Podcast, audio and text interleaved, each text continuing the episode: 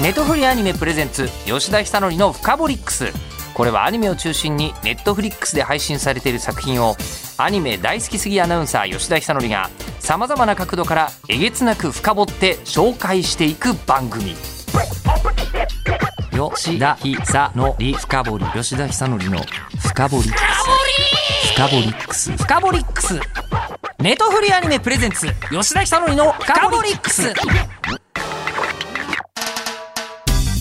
えー、ネットフリアニメプレゼンツ吉田ひたのフカボリックス。9月16日から全世界独占配信されたばかりの雨を告げる漂流団地特集なんですがゲストご登場いただきたいと思います。監督の石田博康さんと副監督の増田敦人さんです。よろしくお願いします。よろしくお願いします。よろしくお願いします。まあ石田さんね、はい、今までにもあのラジオも実は別番組とかで来てもらったりもしたし、はい、であのこの間ね舞台挨拶も雨を告げる漂流団地やらせていただいて、お世話になりました。毎回毎回みんなが石田さんが面白いっていう話に、えー、なって あの、えー、会場中にのなんでしょうね愛着をかっさらって帰るみたいな、えー、えー、感じ。なんですけど、増田さんはラジオ初めて、そうですね。今日初めて。ですよね。でしかもあのアニメ作ってらっしゃる方って人前で喋ったりとかってまずないですもんねまあ打ち合わせとかで説明することはありますけどそれぐらい。ですよね、でこのね、タレント性の高い監督と一緒に出ていらっしゃるのは ね安心感あります。あそうむしろ。そ それならまあ心強いけどでもちょっと俺ばっかじゃなくて頑張って喋ってね。さてじゃあまあお二人初めて聞く方もいると思いますのでプロフィールをご紹介させていただくと。まずはですね石田監督、えー、1988年生まれ。めっちゃクリエイターの中では特にお若いです、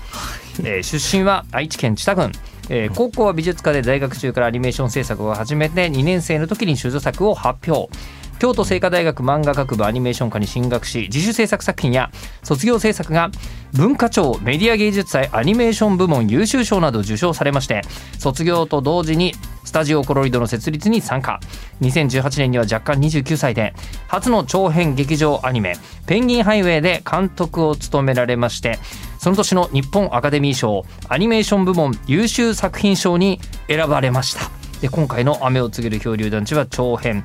2作目と。いうことなんですけどまあもう僕もあの文子の告白が初めて世の中に出た時に「何これ!」っていう衝撃を見ておられましたか、はい、作品に普通先会うじゃないですか、はい、作品に普通先出会うともうイメージで言うと世間様はきっと新海誠さんみたいな感じだと思うんですよ。個人ですごいアニメ作っちゃったことある人みたいな。少人数で作ったことある人みたいになると。であの物静かな方かなと思ったらお会いしたらめっちゃ面白い人だったっていう のが石田監督のそんなおもろい人だっていう認識はそんなあんまり周りには今あの横にいる増田さんがニッコニコしてるんですよずっとあそうですか、えあの増田さんから見て面白い怖いでいうとどっちな感じなんですかまあ、おもし面白いですよ。あ、そう、そう？やっぱりそうですよね。そして、えー、一方、副監督の増田さん。はい、増田篤人さんは、えー、1993年生まれ。よりお若い。29歳、えー、で葛飾区のお生まれで早稲田大学アニメーション研究会でアニメを作っていて就職先として2015年ぐらいにって聞いてるんですけど スタジオコロリドに入社。でペンギンハイウェイやバーン・ザ・ウィッチに関わられていると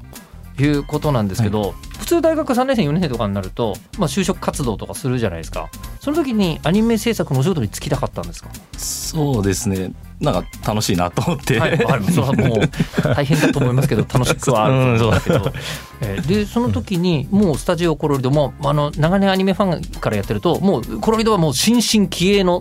新しくできたスタジオっていうイメージなんですけど就職するところで初めてお会いしてるんですか？そうです、うん、そうだよね、うん。なんか僕もなんかえ面接とかはや別にやってないよねやってないです。やってないからあと自分からしたらなんかししれっといつの間にかあなんか変な子がいるみたいな。変な子めっちゃ常識的な感じですよ 増田さん。あ変な感全然変っていう感じはあんまり感じないですけど なんというかこう独特のあの空気感というかテンポ感を持ってる子なんで、まあ、だからこそ副監督やれてるっていうのもあるんですけど。あのだけど、まあ、あのちゃんと常識的な面もあるんでバランスはいいんじゃないですか。あの常識的なのはすごい伝わってきます。実際に。じゃあ松田さんは初めて、えーと、石田さんとお会いしたのはどこなん？今思い返すとなんかスタジオ入って、はい、会社のちょっとした紹介の映像を作るみたいなのが。紹介の映像？そのデジタル作画をコロリドはよくやってるんはいでその普通紙じゃないですか、でデジタル作画どういう作り方してるみたいなのを分かりやすくあの映像にしたのを作るみたいな時に 確か伊佐さんに見てもらいながら作ったみたいなのがなんかあった気がそれしますかね。そうですね。あの作品を作ってばかりではなくて、あのやっぱりそのスタジオとしてもその身の回りのあのこと、そのまあそれにおいてはホームページのことでしたけど、それそこをちょもうちょっと充実させようということで、でそこの一あの動画としての素材をあれ作ってもらった。確かに。そうですね。うん。あなんかいやいやまあ実写映像撮って 作業してる風景撮ってみたいな編集してみたいなのがあった。うん僕もそれ言われて思い出し 思い出した懐かしいな。なんかそれが、えー、と2015年ぐらいですそうです、うん。でその後多分ペンギンハイウェイが始まって、うん。それでうん。そこに僕もやらせてもらってって感じでした、うん。そこから同じ映像チームあの CG の部署があったんですけどそこを、あのいろいろあその自分と CG の部署をつなげてもらうあのそういう役回りであなかなかその CG 部にもあのちゃんとこういう人があちゃんといてでこ こちらもこちらでもう一生懸命やってるんでそことの橋渡しをすごい一生懸命にこんな感じのふふふふみたいな笑笑い声とともにやってもらってましたよね。それでなんか円滑に進んでましたよ。笑い声とともにやってもらったとあいやそうですいつもこんな感じじゃない。ああのじゃああんまり激高したりとかそういうことがないタイプの 増田さん。全然ない。全然ないこんないやずっとこんな感じでマイペースでなんかええグーグーグーって言いながらやってるんでそういう意味ではすごくなんかこうやりやすいですよね。はあってことで そんなですねお二人が今回一番最近関わっていらっしゃるのが「雨を告げる漂流団地」でございましてちょっと先に作品の説明をさせていただきますとまるで兄弟のように育った幼なじみの熊谷康介と都内夏目。まあ小学6年生の2人ですね。え小学6年生になった2人は康介の祖父安次の他界をきっかけにギクシャクし始めた。夏休みのある日康介はクラスメートと共に取り壊しの進むお化け団地に忍び込む。その団地は康介と夏目が育った思い出の家。康介はそこで思いがけず夏目と遭遇し謎の少年のっぽの存在について聞かされる。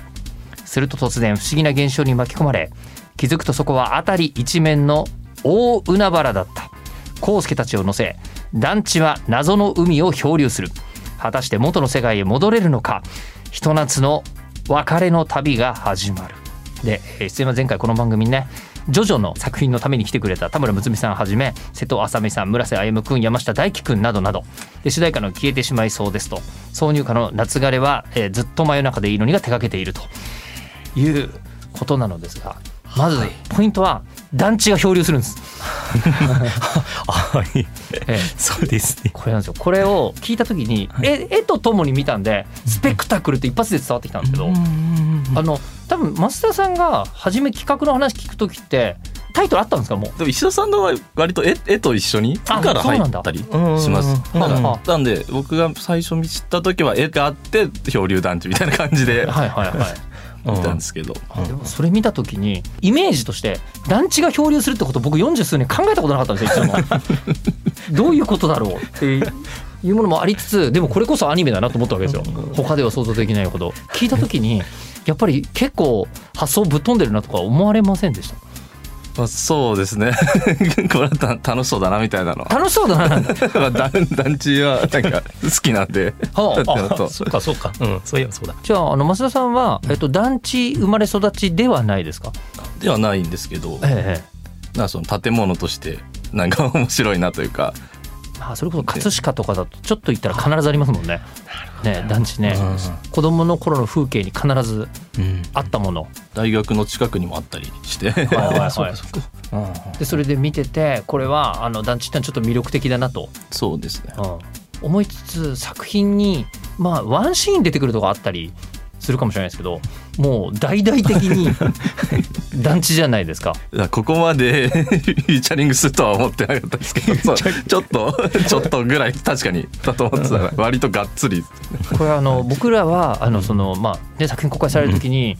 ぱりなんでこの発想が生まれたんですかとか聞くんですけど、制作一緒にやってる人って聞くもんなんですか？そこを聞くってことないですよね、うん。なんかそう。そ根幹の部分はスッと受け入れたりあむしろ。することが多い気がします、はあ。逆に変なのかもしれないですけど。いやそうですね。その感触は確かに。むしろこういう作品が終わってからのあのインタビューであの聞かれることの方がよっぽどあの多くて意外に作ってるメンツとしてはそんなに。あなんか面白そう。あ面白そうじゃんって感じ。でまあ確かにね。富野監督になんかついてるスタッフの人がなんで宇宙戦争なんですか？とかいきなり聞かない。それ感じはしますよねうんまあすでしょうねうん 確かにそうですうんじゃああの改めて僕らから聞かせていただくとあの発想がすげえなって思ったんですよ。どこから生まれてるんですか？まあもともとこの増田君と同じくでなんかこう興味はあったんですよね。団地に。あの団地なんか気になるなって建物としてそもそもちょっとこの時代が回り回って現代で見るとちょっとやっぱこうあの特殊に見えるっていうあの60年代ぐらいにあえらい建てられたあのものですけどあの時代の建物になんかこう共通してる感じというのかなんかあの小学校とかもちょっと似てる気はするんですけどあの時代の。コンクリートがもうシンプルな壁のコンクリートに窓がもうあの均一なにあのこう並んでるっていう、でもうそぎ落とすだけそぎ落としたみたいなでそんなかシンプルな形ののあの建物が何個も並んでるっていうその景色に、えーその壮観さというかうん。それに惹かれてなんかちょいちょいいつかは舞台にしたいなっていうのはあったんですよね。うん。まあですけど、まあ、あの僕僕自身としてまさかそれをそれをあの船にして漂流させるなんてことは全くあの今までの人生考えたこともなかった。だから自分自身としてもやっぱあったのでまあ本当にあのたまたまでしかないですよね。なぜたまたまそうなったかといえば少年少女あのそれも小学生あのペンギンハイウェイでも書いたようなその小学生の少年少女が自分なりのものでかつ今回はなんか漂流するものが書きたいなっていうのがなんとなくあったんですよね。その時にじゃあ漂流する船どうしようかなっていうあじゃあ団地いう船チョイス。船チョイスですね、は船チョイスですね。船として何が一番魅力まあ確かにあの少年少女のジュブナイルものっていうのはもうみんな絶対歴史上必要とされてるじゃないですか。うん。時代時代でちゃんとアップデートされたものが必要だし。うん。で漂流ものって確かに僕も小学生ぐらいの時にうん。めっちゃ読んだんですよ。あー読んで自分なりのものの王道ではい。ワクワクもするしドキドキもするしってすごいわかる。うんうんでうん。大体ただ飛行機に乗っていたらいつの間にか墜落して無人島へとかはいね、あのなんか乗っていた船が、えー連絡が地上と途絶して漂い始めるとか多かったんですけど、団地っていう タイタニックよりもすごいかもしれないみたいなものが、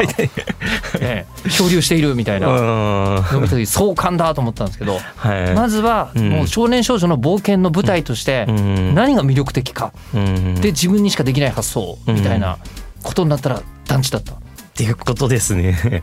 ットフリックスさんではい。公開するということはうん。全世界的に公開されるじゃないですか。はい。で僕は1970年代生まれの日本人ですから友達も団地にいっぱい住んでたし自分は団地育ちじゃないけど普通に団地って生活の中に不思議なくあるんですよ。でもう世界の方の取材とかされたってことですけどはい。もしかして団地ってはい世界中の人から見ると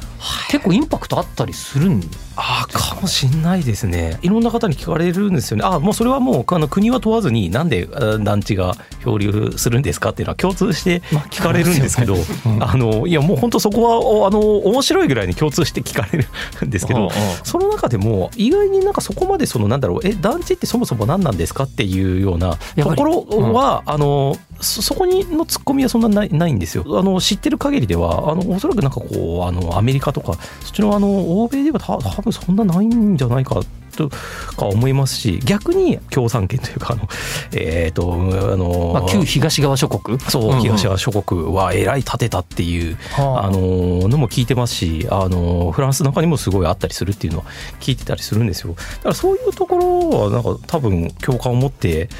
見てもらえるんじゃないかっていう気がしつつ、アメリカの方なんかは別にあの別にまあ団地っていうことは分からずとも英訳タイトルの英語版があのドリフティングホームっていうんですけど家が漂流するっていうもう直訳でそのまんまでその団地とか言わずに家って言ってるんですよ。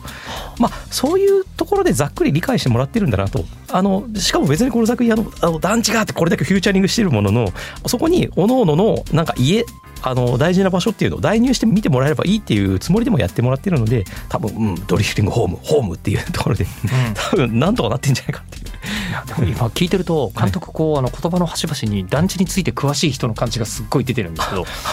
あのですよね。あのこの作品の制作のために団地に住んだんですよね。はい、そうそうですね。あのいはい。もう以前舞台挨拶でもお話しした通りもうはい。もう住んじゃいましたね。それもう企画書がある段階で物件探して住んだっていう感じなんですか？そうですね。企画書が本当に、あのある程度固まってきたところ。でももうこれはあのまあ団地で行くんだろうなっていうのが方向性が見えてきた段階でちょうど自分もあの結婚式を控えている中で あのそれで、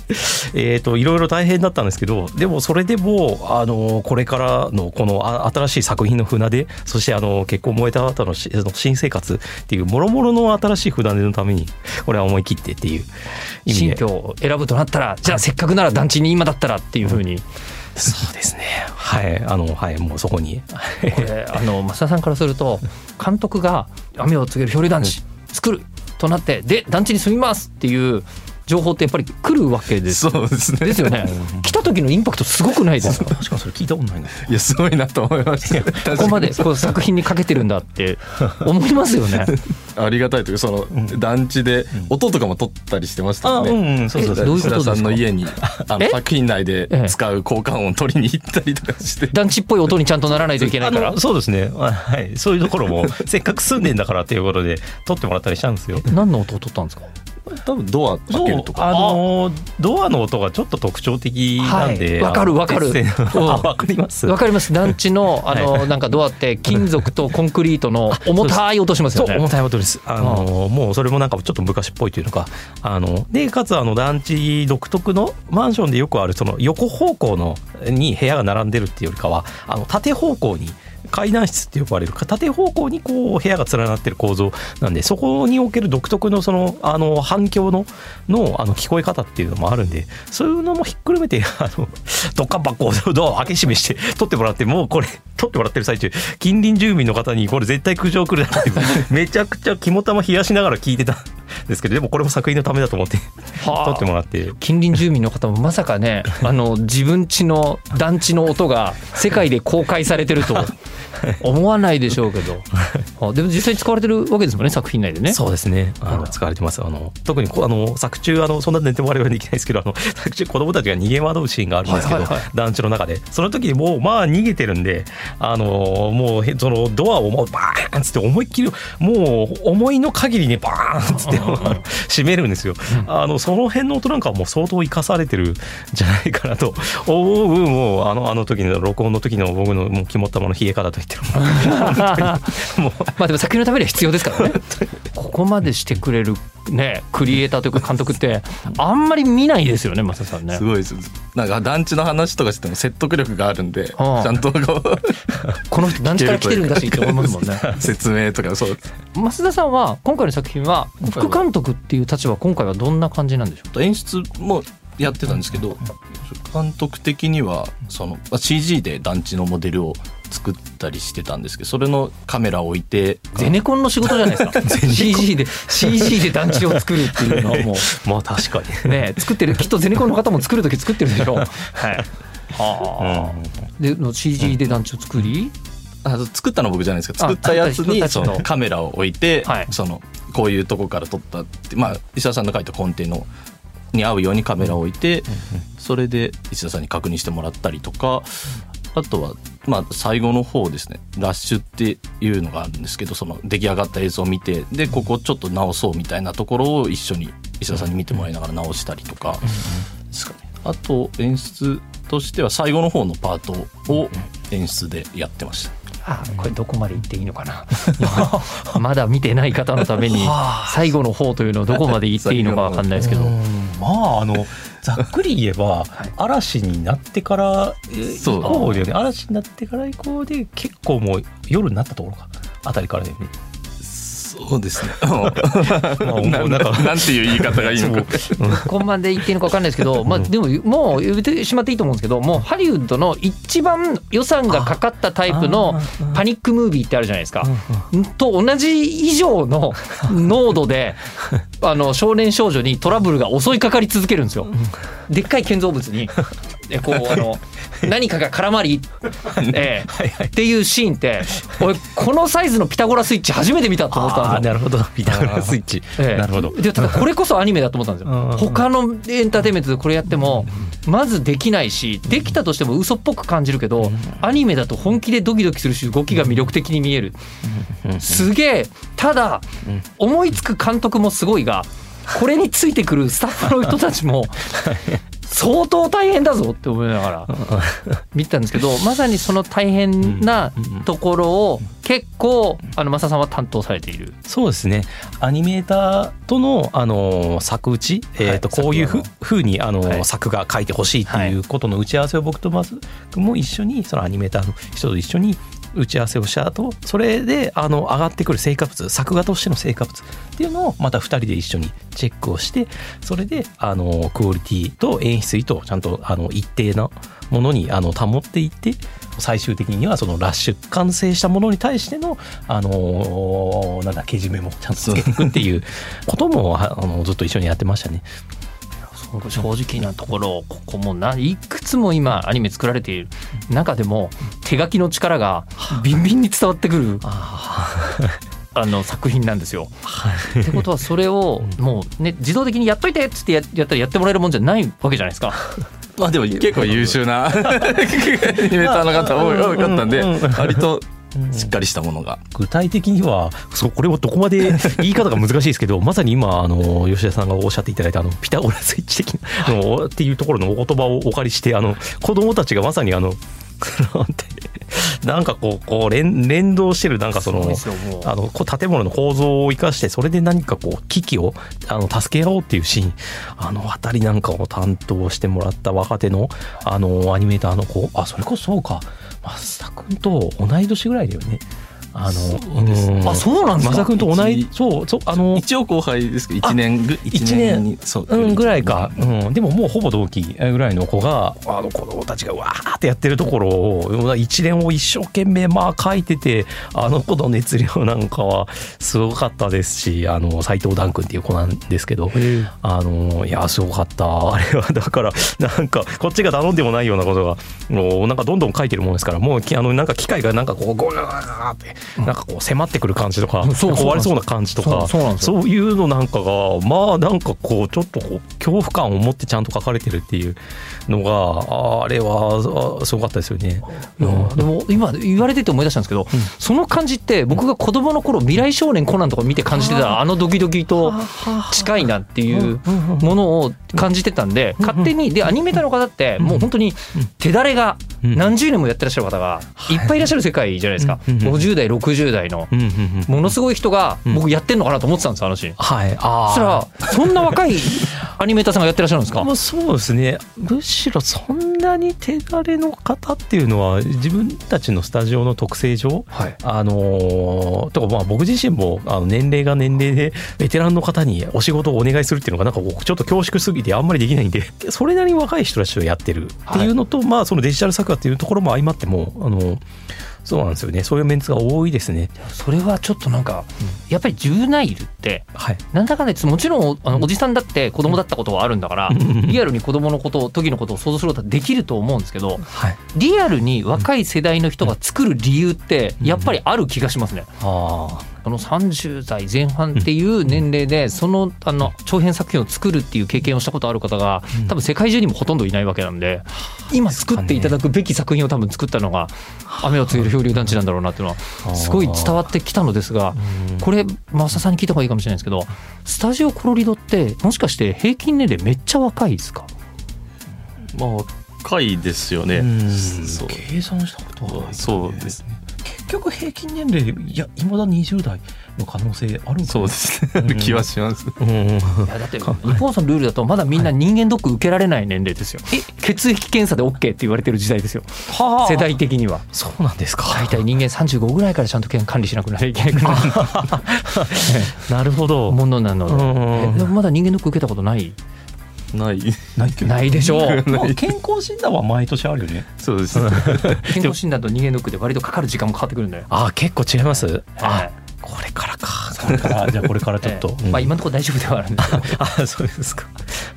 いや。であの、まあ、作品作って、でキャストのこととかもお伺いすると、もうはい。12歳っていうはい。年齢、うんでこれもう田村さんはもう本当に数々の少年役をいっぱい公演していらっしゃっている大関役の田村睦美さんが難しいっていうふうにおっしゃってたじゃないですか。はい。でそれはあの夏目を演じた瀬戸麻美さんもうんうんおっしゃってましたけど、ああやっぱり。はい。ね。大人じゃないけどうんうん。やっぱ子供でもないみたいなうん。微妙なさじ加減ってことですよね。そうですね微妙なとこでしょうねそこはやっぱりこだわりありましたか？はいもうそうですね。まあそれが大変だろうなっていうことはある程度分かった上で作り始めてたところはあるんですけどそれはもう物語的なところからもすでにそうですしでまたこれをこういうちょっとなんだろう思春期一歩手前もしくはもう思春期なんじゃないかってぐらいのこのそういうその小学6年生をその声で演じていただくっていうことももうこれはきっとこうそれあのこのキャラクターを演じていただく方はきっと大変になるだろうなっていうのはある程度 想像はしていてそれがでもぴったりもう瀬戸さんとあの田村さんあの聞いた時に本当にぴったりだったのであこの二人にこれからちょっとあ いつかすいすいませんと言わないと言わねばならない時が来るんだろうなって思いつつあのやってもらったわけなんですけど。二人のやり取りでこう緊張感のあるのを田村さんとこう瀬戸さんがやってるところにうんまた全然違う角度からこううん花澤さんとか水瀬さんとか入ってくるんですよね。はいそうですね。本当にその辺も絶妙だなっていうふうに、うんうん、思いながら見てましたが。いやいや本当そうなんですよね。あの康介と夏目があのかなりその感情的に,、うんにあの振れ幅があってでちょっとこう気持ちがあの落ちるところっていうのがあるキャラクターなのでそこで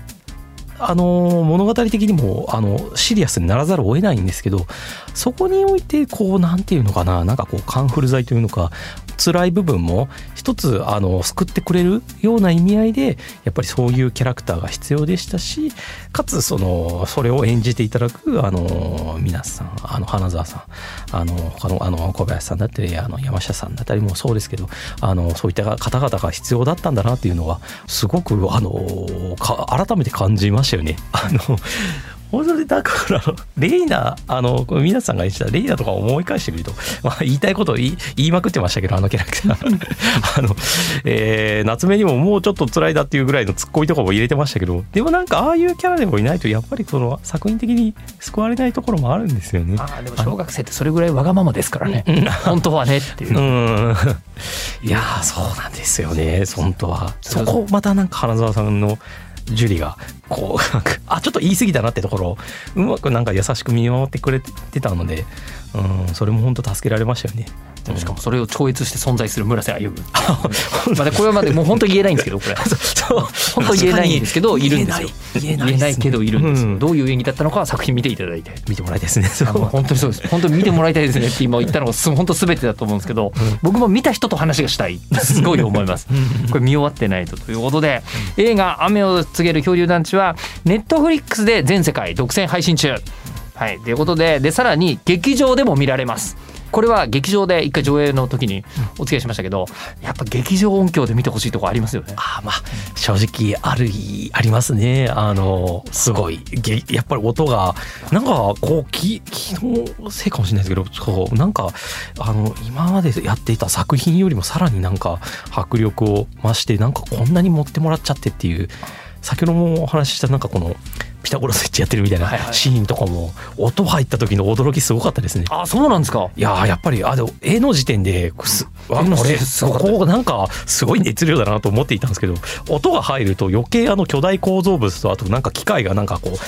ゲゲゲゲガガみたいになってるところがうわこれなんかこれなんか下手したら死ぬやんみたいな